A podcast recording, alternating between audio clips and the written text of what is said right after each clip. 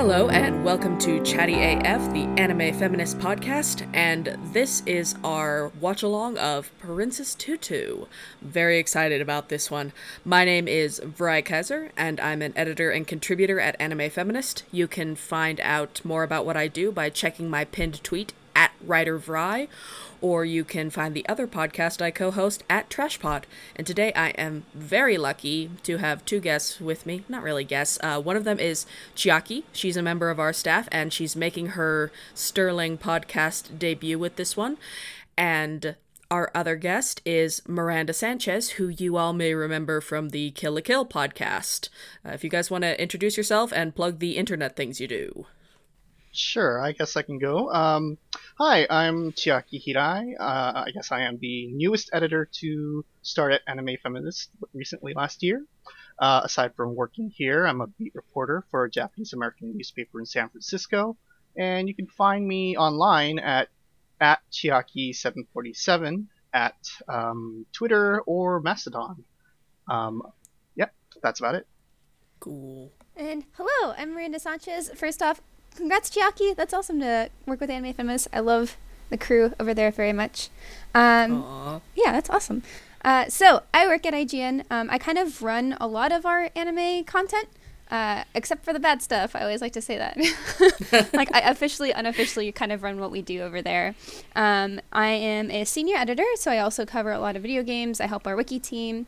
Um, and of course, our core editorial for game reviews and everything else. And then you can find me online pretty much everywhere at Havoc Rose, and that's Havoc with a K, because I was 12 years old when I made that handle, and I said, a K looks cool. That's a bold commitment. I respect mean- that. I mean, it's same for me too, right? Like I've used Chiaki since middle school. That's adorable. um, all right, well, let's go ahead and get into it. I have been wanting to do this particular watch along for, oh, at least a year. Uh, Princess Tutu is one of my favorite anime of all time. Uh, in my mind, it is the embodiment of everything good that shoujo can do as a genre, basically.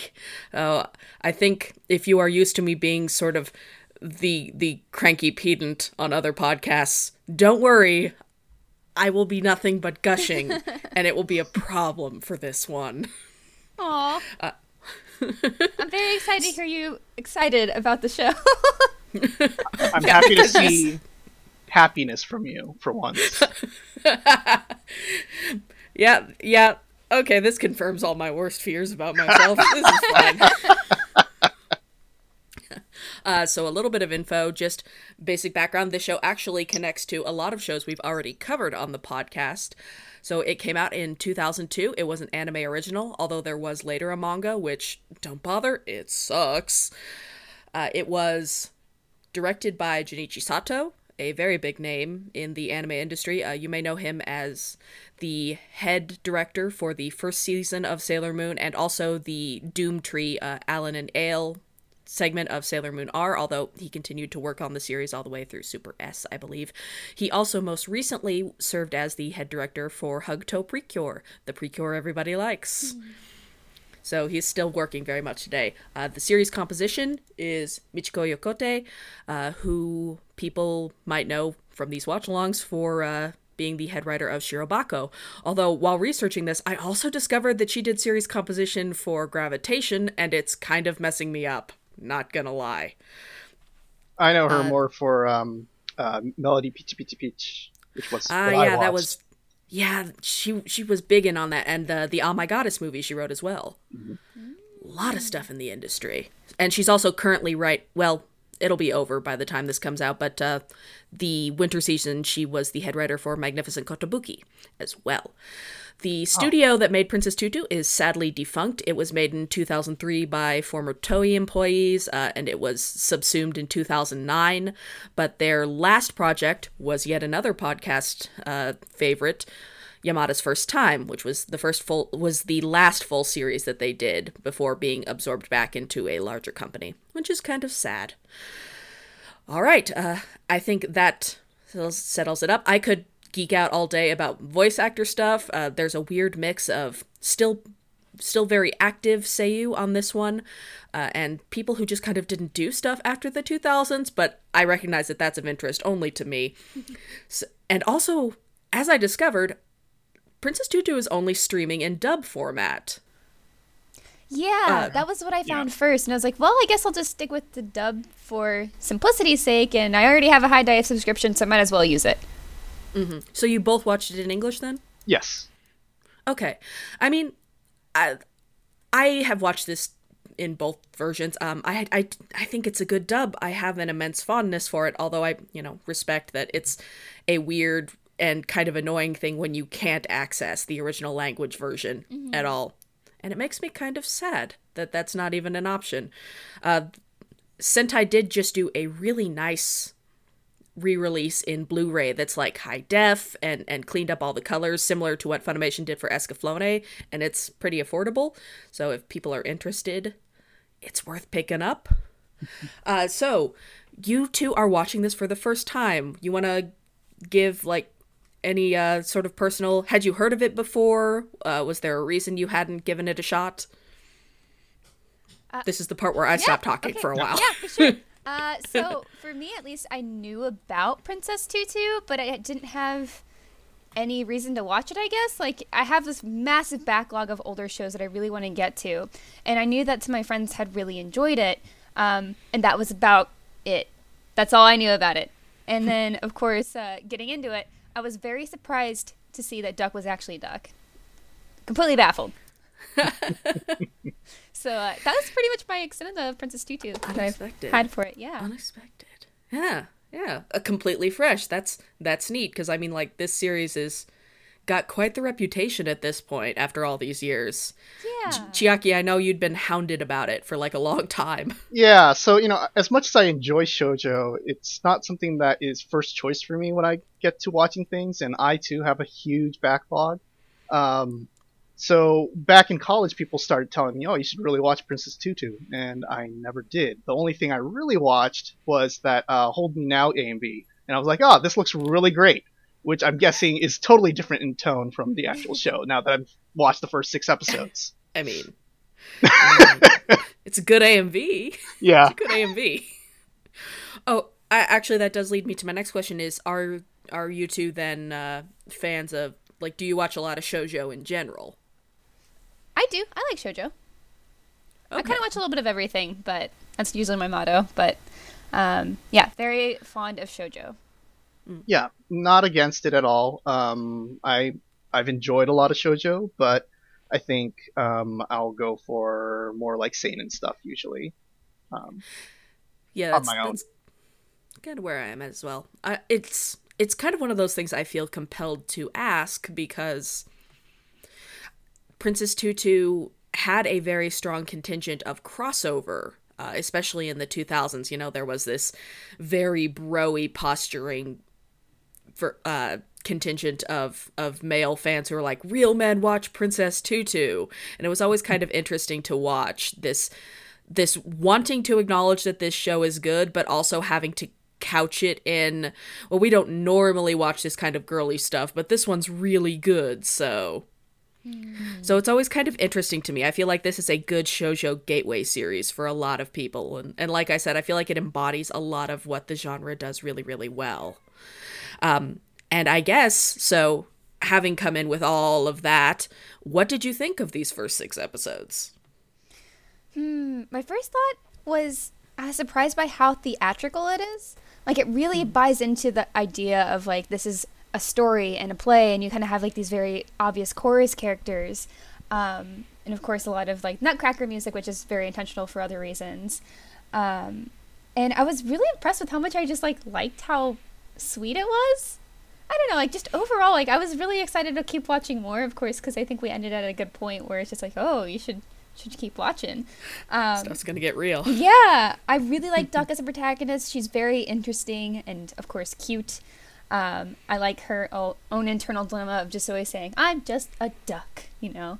Um, And how she addresses situations and how I think this is a really interesting one, too, because it does feel like a show that's very aware of what kind of audience it could have. Um, it leaves a lot for you to figure out, but it also has like that helping hand aspect of like in the very beginning it kind of does a very quick description of like what the episode's kind of about or um, some thematic things. And sometimes it just straight up tells you super important information that if you didn't put together yourself, just at least kind of confirms that, which I could see being helpful for like younger audiences. Yeah, it's definitely and I don't mean this as as a knock on the show at all, but I've always thought it as as baby's first utena, like in that it is made for probably a 10 to 12 audience and it is teaching you to learn to pick up on those thematic threads in a way that I think is really neat and important. Absolutely. It doesn't feel belittling or any way, but it definitely has those moments where like, "Oh, yes, you're trying to help me understand this thing that I understand." Thank you. mm-hmm. And I've been noticing this time around that you can actually um, underneath the titles of the episodes, it lists the major musical movement from ballets that uh, that is in the soundtrack. It lists them in German, so which is a little bit nostalgic for me because my dad spoke a lot of German around the house growing up. I can't speak it, but you know, it comforts me to see it. So it's it's nice to see that and actually um another interesting thing is that this is, you know, this is a series that plays a lot with intertextuality obviously the fairy tale stuff is is obvious right off the bat. You know, you've got Giselle and Sleeping Beauty, but watching it, it's also very much commenting on shojo archetypes as well. Mm-hmm. You know, I, I am just endlessly delighted by the fact that Lilie is this incredibly vicious takedown of Tomoyo because she's she's absolutely adoring of of Duck's every movement, but in a really condescending kind of sadistic way, and it makes me laugh so hard. Yeah, those are always really good. Tell your friends when they're wrong or being goofy. yeah, they're they're all they are all archetypal shojo characters and archetypal sort of fairy tale characters. I'm really interested by the places where those kind of meet and overlap and also where they chafe against each other. And I, I feel like Duck has inherited a lot of Usagi's physical comedy from the first season of Sailor Moon, which is so nice to see. Yeah, it makes sense with the director, so. mm-hmm. Don't see enough so. of that. Chiaki, you watched you watched some of uh of Hugtto, didn't you? Is no, I have actually that? not. I have not actually seen Hugtto. Um, just the tweets online. Ah, which yeah. I mean, like, it's it's like watching Hugtto. Yeah. Uh, I feel. I mean, from screen caps, there seemed to be a little bit of that, but I'm not sure if it was like as big. It, it did really stand out to me when I was watching uh, Princess Tutu, though. Yeah. Mm-hmm. Like especially in the first two episodes, I feel they they really went overboard almost even on that. It's wacky. Yeah. She she's got them noodly limbs. But I mean, in a way it, it is definitely very it's a lot, but also I kind of miss it because I'm old now.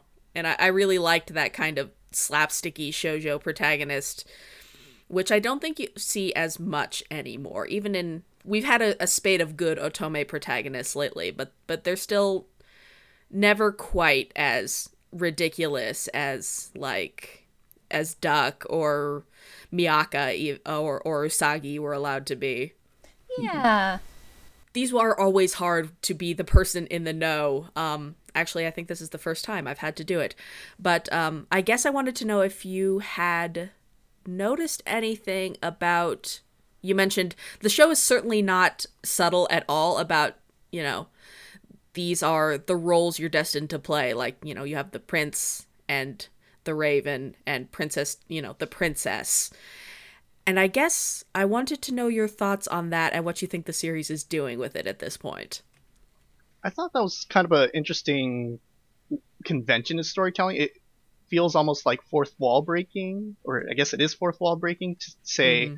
you know hey your story just started yesterday and it, you know it's okay. That's just where you're at like that was an interesting concept that kind of stuck with me yeah, that idea stories begin suddenly. It's such a good line. Edel's Edel's full of just like pull quotes that you put on your wall.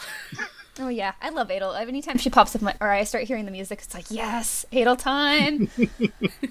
She's very comforting. Yeah, um, I really yeah. like these roles because I feel like, well, somebody messaged me on Instagram when I was saying that I was watching this and said, "Oh man, this has like one of the best twists." I was like, well, oh, but I kind I of have...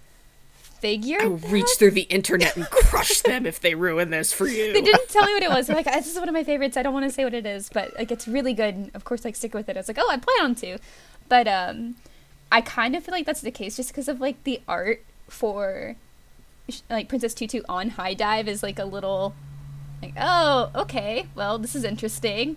Um, mm. it, it looks a lot darker than I think the show comes off as. I, I like that this whole thing is about like this unfinished story just kind of took a life of its own. And so I'm really into the idea that although they're trying to play out these roles, their roles don't really matter in the same way anymore. Because if the story is kind of in its own place and like kind of just following its own direction, then that means that their roles aren't necessarily determining their fate. So I think that's hmm. something that Duck still needs to realize in the first six episodes, and definitely hasn't. But she's a young girl, you know, still figuring it all out. Just found out she's Princess Tutu, so I'm gonna give her some time. Yeah, the, these characters are ostensibly 13, 14, but they feel 12. Oh yeah, they feel like wee 12 year old babs. Chiaki, did you have anything to add on that one? Uh, I mean, I think, and this kind of goes to what I felt because, um, you know, mm-hmm. I saw the part where you know it's like dreams and your wish dream and your wish is granted you know this um, that's the great thing about stories like Drosselmeyer gives uh, Duck her kind of wish to become a girl, right? And I kind of read that mm-hmm. as sort of a um, trans um, narrative as well. Like it's it's kind of what spoke to me about the series yeah. at the very mm-hmm. beginning, where it's like, oh yeah, you can be whatever you want as long as you really believe it. But at the same time, like in that same breath, um, right afterward, he says like the duck will become a girl and the girl will. I, I, I mean, um, you know, if you do or say or do anything that resembles a duck, you turn back into one, and that's kind of a thing that also um, reflects to me. It's like, oh yeah, you know, I I totally can be a girl anytime I want uh, until I real you know think back and you know um, uh, dysphoria hits me hard. yeah, yeah, yeah. That I guess I'd never thought about it watching the series, but it definitely has. Although I will say that the series doesn't really play on that in any kind of like useful, triumphant manner. Like the series is doing a lot of other interesting things, but that one. That, that was like definitely, it... yeah, that was definitely like a one episode, like oh, just one moment of, huh, interesting. Oh shit, yeah, it's, it's it's one of those where like I, I don't want to stomp on this, but I feel like this one in particular, I know that's going to end up being disappointing if we follow that through line to its full conclusion. Oh yeah, no, I felt like um, the whole transforms into a duck thing was very much um, underplayed throughout the uh, mm. six episodes. I do love how much there's there's a lot of comedy nudity that's never gross and like anime has battered me in my soul so deeply. Oh my gosh, yes. It's like, mm-hmm. hey, everyone who's trying to do this, here's how you do it correctly. Mm-hmm. I feel that's more prevalent in like early um, shows that are a little bit older because nudity in like Japanese anime, especially children's show, is pretty prevalent. I feel just not as like gross because it was for children. Yeah, yeah, like between like so much 90s glowy nudity like Sailor Moon had a lot of it or even like wacky comedy penises in Dragon Ball and even then it was just like, you know, it was goofy, ridiculous. Mm-hmm. I miss that. Yeah. Me too. I miss I, I miss being able to watch a show and not say, is this person going to get arrested in 5 years? yeah. I mean, this is such a good way to do it too, and like you see it, like just how it's like the camera angle, and of course the way they're drawn, and just everything around it is just done so much better, and it's actually funny, and it doesn't make me feel bad for watching it. It does occasionally get very convenient, where t- Duck needs to not be around to intervene in something. Don't worry, we've got a duck for that. I mean, not that she could anyway, because her actions are to an extent constrained by the imb- the avatar of George R. R. Martin and Gen Urobuchi, Drosselmeyer, the lover of tragedy porn. Oh, indeed. Everyone just gets to be sad. Yeah, it's so interesting to look at his character from a modern perspective where like in a post Madoka anime landscape where he's he's just this gleeful figure about how sad everyone is and how everything is going horribly and it's going to be a delightful tragedy weirdly reminds me of Panic at the Disco. That's what I was saying. It's like it's beautiful, but also very sad always. Mm-hmm. There's very much a sense of there's the story, and then there's the story being enforced, And then there's all these other stories because you have the element of fabulism as well. You know, characters come into town and they're like, "Was it always like this?" Well, I guess it must have always been like this. Yeah, I particularly like that episode. I think maybe the most, um, just because we finally get that confirmation that this town is very weird and everyone's just fine with it because like that is the status quo at this point. I, I don't I don't know. Like that was episode six, right? Yes. Yep, that was the Um, last one of this set. I also always appreciate it whenever a show lets us all be very impressed by a woman, and everyone can be impressed by a woman no matter their preference, and be very attractive. Like, wow, so beautiful, so cool, and just Duck is a disaster bisexual, and I love her. It's beautiful. I love it so much. She's so good.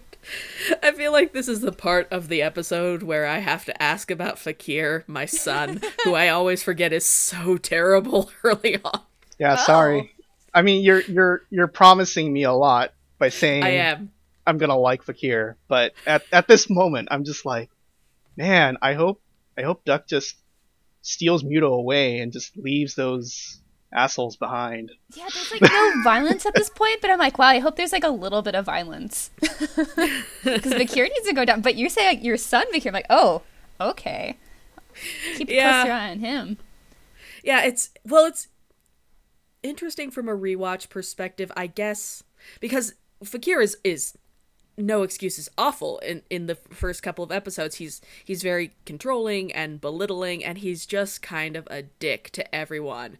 But you do get an interesting shift towards the end of these where when he it, in that sixth episode when uh, Mytho collapses and he realizes that he is, oh, okay, I have confirmed. Because he has that moment of, are you having an emotion? Are you just doing this to fuck with me? Am I annoyed at this?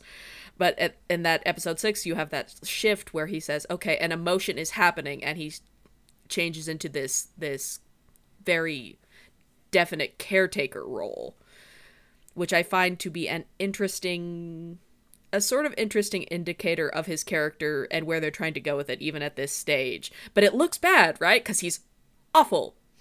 Yeah, it's really interesting because Mytho when he's alone is just like this blank person who just stares off into the distance and can't do anything and probably wouldn't even take care of himself if no one else did it for him. So I think the abusiveness of the relationship is I think the most off-putting part of course, but I see the need for it because, you know, I guess not having heart means you can't do anything or have any thoughts of your own. So um I see why Fakir is so strict with him and is suddenly surprised when he doesn't have to be as strict or feels maybe more of the need to be even more strict. Um, I think the thing that has me most curious is like why there's so much of like he does not need a heart. Like, do not give him his heart back. It's like wh- why? Wouldn't if you if you care about him, wouldn't you wanna you know, you wanna let us know why? Yeah, Tell I- I- us. no no by all means i encourage you chiaki to spill your terrible bile. This is not my attempt. I, mean, this is not I, my attempt to stomp it. I, I feel like you know, uh, Fakir and Rue are almost like even like abusive in the sense that they're trying to keep Mytho all to themselves, hmm like by yeah i think that's fair. Oh, for sure. by just you know not letting him uh, be himself. And it, it feels very like you know Sleeping Beauty, kind of caged, um, hidden away, um, sort of thing. I'm just like, Mhm. no, like that's kind of rude. I'm. I hope. I hope um, Mytho can become whole again, and I hope he's not an asshole when he wakes up. Yeah, I'm so curious because the emotions that we're giving him back first to are like, or like I guess the ones that Princess Tutu are fi- is finding are mostly negative. Like they're mostly really awful things. It's like I'm gonna give you affection and sorrow and loneliness. Good luck.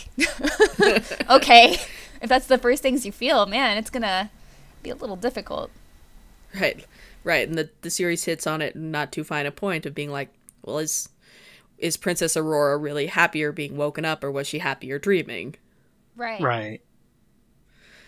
and I think I, I do sort of love the way the series structures that. In that, I think shojo is a genre about very powerful emotions and that emotion that allows emotions to be powerful, but the lesser examples of the genre don't always honor the importance of bad emotions. Like it is important to be angry and scared and sad and those kinds of things. We like to be allowed to feel those things and, you know, is that a part of having them come back first? Like is what is the importance of these emotions to being a full person? Right. And I think it is nice to see them explore that um, even more with like Fakir too, at least in episode six of like when he was actually frightened of Princess Tutu, or uh, Mytho was, and seeing Fakir change a little bit at least there, and seeing maybe why he was worrying about his re- emotions being returned to him, um, even though at the same time, as Chiaki was saying, still very abusive, still very weird and controlling. Uh-huh. Um, you don't just get to lock your roommate boyfriend in a room No. because he didn't do what you say. You don't get to do that. yeah, absolutely not. That is uh, big old no. Um, I know you're a shitty middle schooler, but you still can't. Yeah. you still can't do it. I think one of the biggest things that is curious to me too is how Duck is looking at these emotions all as good things and not really considering what she's doing. Like she's just so gung ho about like I want to make him happy. Here is sorrow. And it's kind of like, Duck, do you even see what you're doing? I she is- feel I yeah. No, go ahead. Go ahead. Keep, Oh, it's keep like, going. well, she is a duck. I mean, she keeps like saying that, but at the same time, like when we see her as Princess Tutu, she acts so different, and like I feel like obviously those are both parts of herself. Um, I'm just curious to see how, when those two start to feel more like the same person. No, I, I I was about to lead into that same point where it's like Mhm. Princess Tutu feels like an entirely different character from Duck. Um, a lot of Mhm. the times, she just kind of Deus Ex Machina right in, and I guess hits uh, gives um, Mytho back uh, his um, emotions, and then just kind of goes off. Yeah, it's by far the clearest case of a character wholeheartedly accepting the role she's been giving it to the point where, yeah, she disappears. Like, she's not Duck anymore, really. She's like this force almost. Yeah, and it's weird because you know people see that side of her, um, especially in episode six, where they say like we see this passion in your dancing, like we see this, but she doesn't quite bring that out when she's still Duck.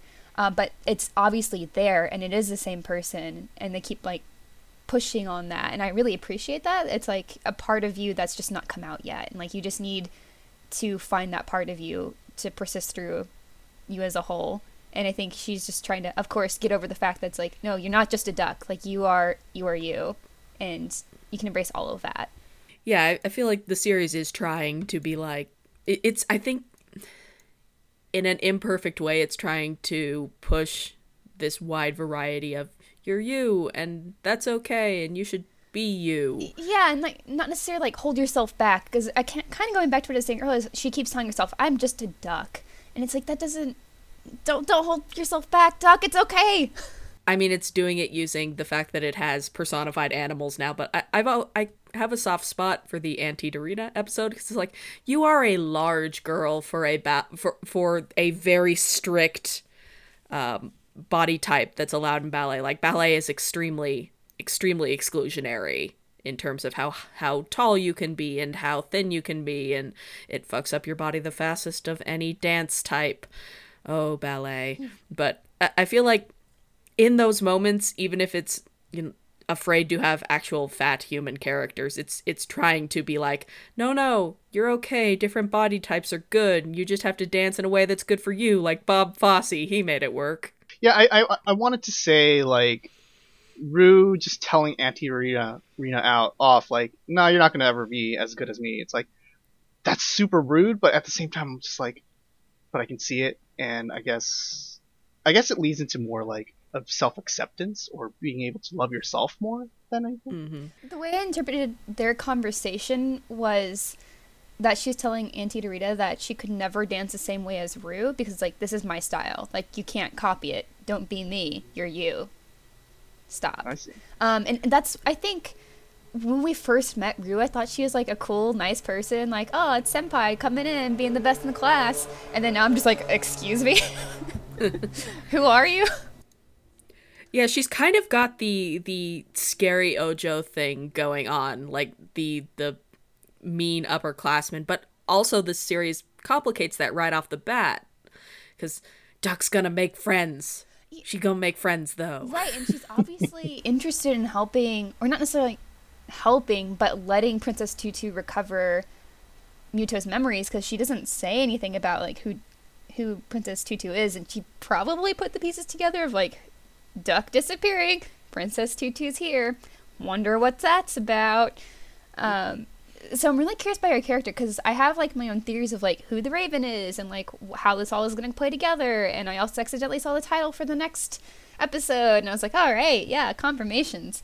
Um, I mean that that counts. It's in the episode preview. You're allowed. yeah, so it's like, oh yes.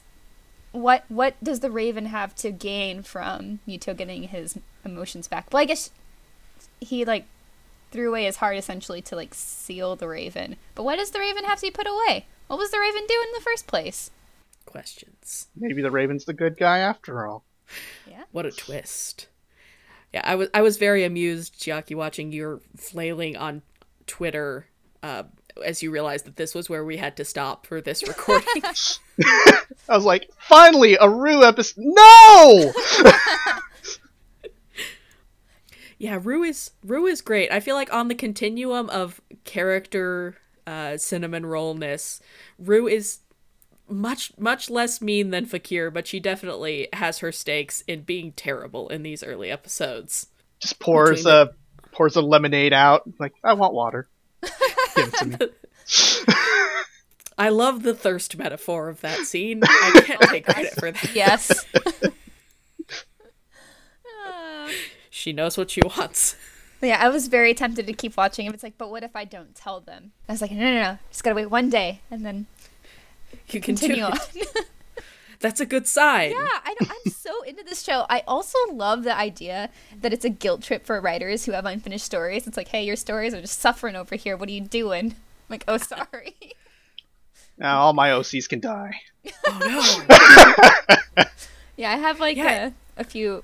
I do creative writing as well, so it's just like, I'm so sorry.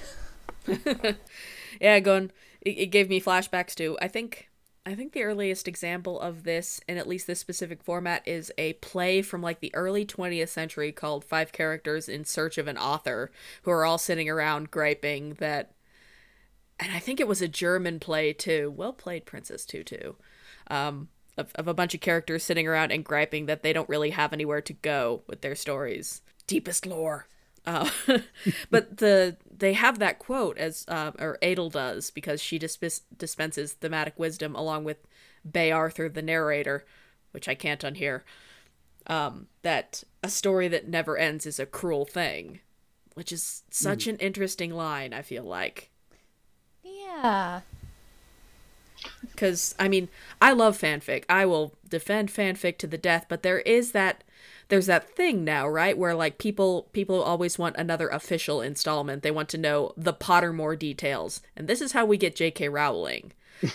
like I feel like J.K. Rowling is the embodiment of a story that never ends. It's a cruel thing. Yeah, it's kind of crazy to see that. Like, whenever, um, I mean, you look at like so many properties that just kept going, and you're like, we know why people wanted that, and obviously money is always involved, but like, there's an end, and there should be an end. And I think that's one thing that I really love about anime is that a lot of it ends up having just a story to tell. It tells it, and then it's done. For, for a lot of them and i think that's really great because we don't get that a lot in like western tv shows that have to go for a billion seasons until it just dies and I think that point is just such a good thing to make because I'm always an advocate of like creators getting to do what they want. It's like if they want to stop telling their story, then let them because it's so important to let it just come to a conclusion and appreciate what you had from that story and then move on to the next thing. and I feel I feel like some of it is also not just that a story doesn't end, but sometimes a story does end, but it just keeps going, right? Especially in the case of like Dragon Ball or something where you finish an arc and you're like, okay, everyone can go happily ever after. No, we're gonna have another another huge battle, and the next you know mm. big bad comes out, and I think that like especially with an episodic um, story like Princess Tutu, where there's a constant new enemy of the week, um, it has that threat of doing that, isn't there? Yeah, yeah, no, I, I f- totally feel what you mean. Like, at what point do the character struggles become meaningless because there's always another power up, there's always another thing? How many more emotions can you get after, quote, all of them are collected? Mm-hmm. Yeah, yeah, I, I love that. Like, I, I'm fascinated by that element of the story, and obviously, I have a lot of feelings about writers who won't stop writing a thing because of Anne Rice.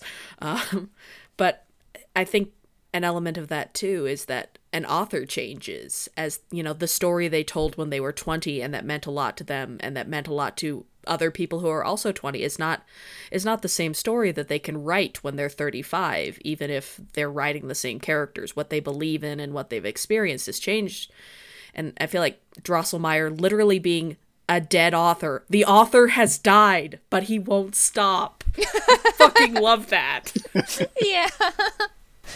I hope we get to find out more about him too, which I'm I'm sure we will. But he's just such an interesting character. I love him slinking around the shadows and just kind of appearing whenever, of course, when Princess Tutu needs him. his horrible face yeah, I'm still trying to wrap my mind around him. I'm just like, what is this dude? Yes, do tell me your Drosselmeyer thoughts. No, like I'm just like constantly like thinking like, okay, he seems like a ally to Duck, but at the same time, it it almost just seems like he's just playing with her. Mm-hmm. Um, so like, is he just having fun? Is he just like an asshole ghost that, that, that just wants to see like people suffer, as you say? Mm-hmm. Yeah, he he has no audience. He's dead. He's just he's just doing it for him. This is a story like this is a story for the self-satisfaction of one person with no audience. Yeah, I could see him wanting to be an asshole at that point. Like like they say write for yourself, but stories that you don't have to write for the expectations of an audience get weird. They get weird and they end in Tarantino's weird foot fetish. Is that how this ends? Drosselmeyer's weird foot fetish. No, this this isn't well, Oh no! Oh no! oh god, that's horrible. No, that's that's how I don't I don't know. I, I don't want fate stands at my door. Never mind. I never said anything. I'm gonna say I, I think we could go with this a few ways, but what if we don't? what if what if we don't? All right, moving on. ahem ahem.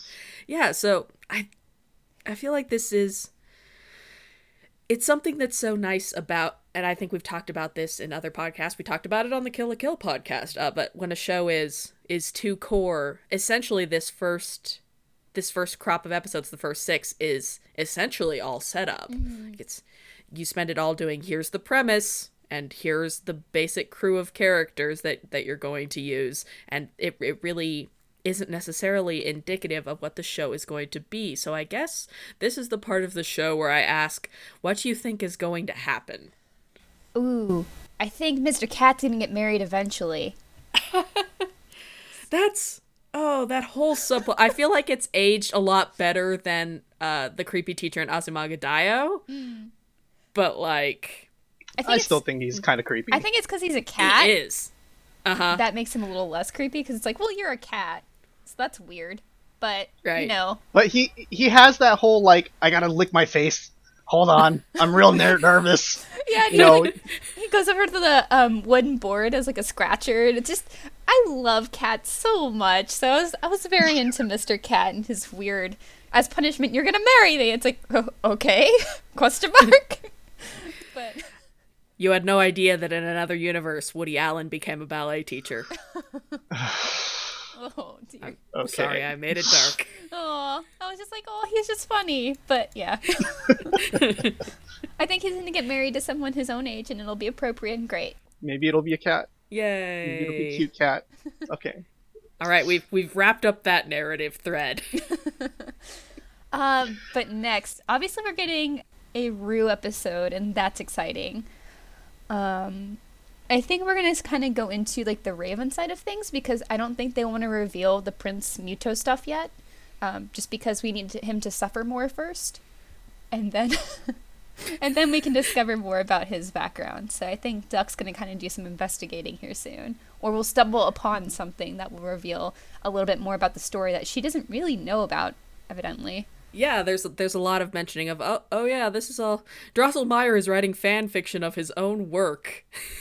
it, it exists, but we haven't actually seen what it is yet, aside of the the narration, aside what Bea Arthur has told us. I feel, um, you know, as far as Rue and Fakir goes, like you you promised me that they're gonna get better, so I'm I'm guessing that they're gonna like watch on with Mytho, like they're just gonna wa- keep watching him kind of grow as a person and kind of grow in grow themselves into it somehow. Hmm. Part of me feels like I've done you a disservice by by giving you any indication of future episodes, but also they're all my children and I love them. well, I mean, as far as like differences though, like I feel Rue's going to be a little bit more um, gung ho. Well, not gung ho, but like she's going to watch over uh, Rue uh, I mean, uh, Duck and Mytho, like just kind of letting it happen and be kind of amused by it. Fakir, yeah. I'm not sure. I don't know, but maybe he'll fall in a hole. yeah. just hoping he gets expelled or something, you know. You know, th- there's a lot of options. Yeah, you could get stuck down in those tunnels with those skulls. That's what that surprised me. It's like, why are there skulls down here? I guess this is a Look, intense town. Sometimes there are just towns with scary catacombs under them. Sometimes that just happens. It's Europe. it's true. It's vaguely Europe, Austria, Hungarian. I am, by the way, entirely delighted that you two are coming into this in a modern context um, and are completely comfortable calling her Duck. Oh. That's not. Fandom really likes to insist that uh, on calling her Ahiru because it sounds prettier when you put it in the pairing name. I saw that she was listed as that as her name, and I was like, oh, is that part of like the sub? I guess is she not called Duck? No, it's it's entire it's a fandom thing. It's kind of like number six fandom where where we all called Nezumi Nezumi because it's weird to have a romantic kissy scene where where you call somebody rat.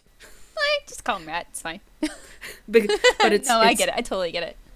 Yeah, but it's part of the story where like this character's name is not a name. That's weird. Yeah, I, I am really sad. Kind of going back to what we talked about at the beginning, that we don't get a chance to listen to the sub because whenever I watch a dub, which I actually really do like this dub, um, I like to also listen to the sub just to hear the differences in the characters and how they're portrayed in different ways. Yeah, I, I wish I could send you my my sub.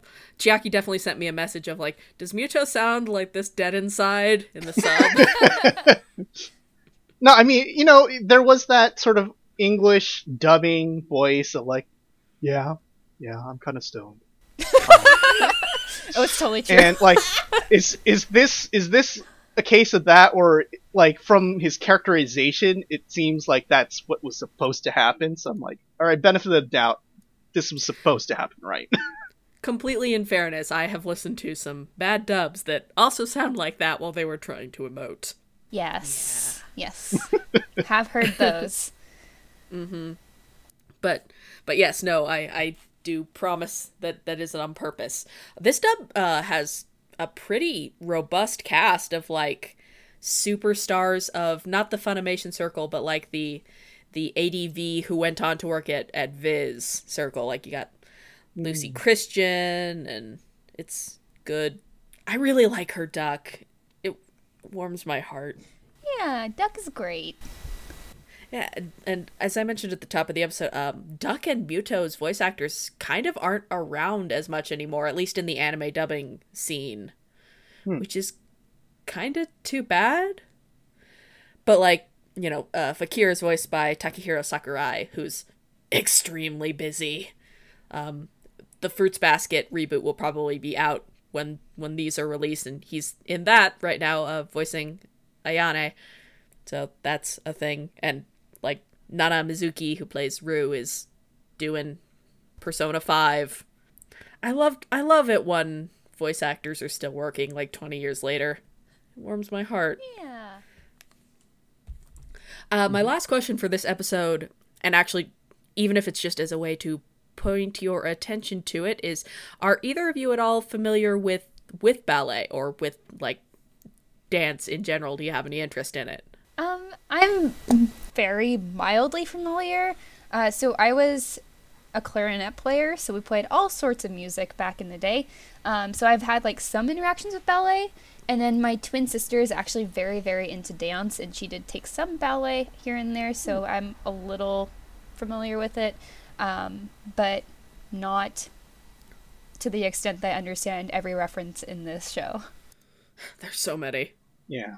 Like for me, I was um, playing in symphonic concert um, bands throughout high school, so I had a lot of um, interaction with a lot of the music here.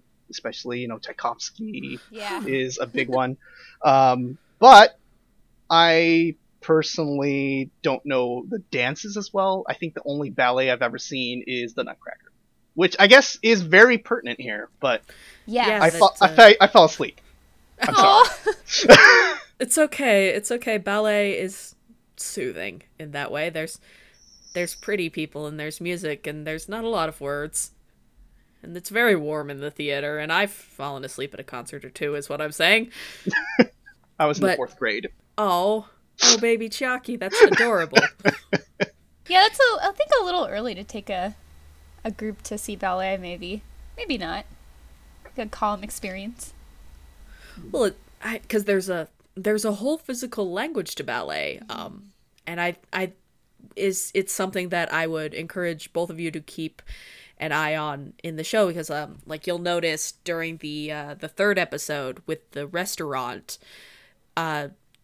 Tutu has dialogue, but she's also doing a lot of movement with her hand. You know, she has dialogue about feeding people, but she also rubs her stomach. Uh, so there's a lot of physical language and mime in ballet that um, might be talking subtextually alongside the overt dialogue, kind of in the same way that, you know, stories and subtext do. And it's one of those things that doesn't necessarily always come through, but it's, you can tell that the uh, creative team did a lot of research and they'll actually point this out at a later point in the story but i'm just giving you cliff notes now that it's something that they're using quite extensively you know in ballet every movement um, every major dance move that uh, chains together to form to form a piece some uh, will often have a, a storytelling piece of meaning as well I love that. I love that. well, I definitely have to pay attention to that then because I didn't notice that at all somehow. Well, you like one wouldn't think to, right? Because yeah. in in anime, a lot of times you have to.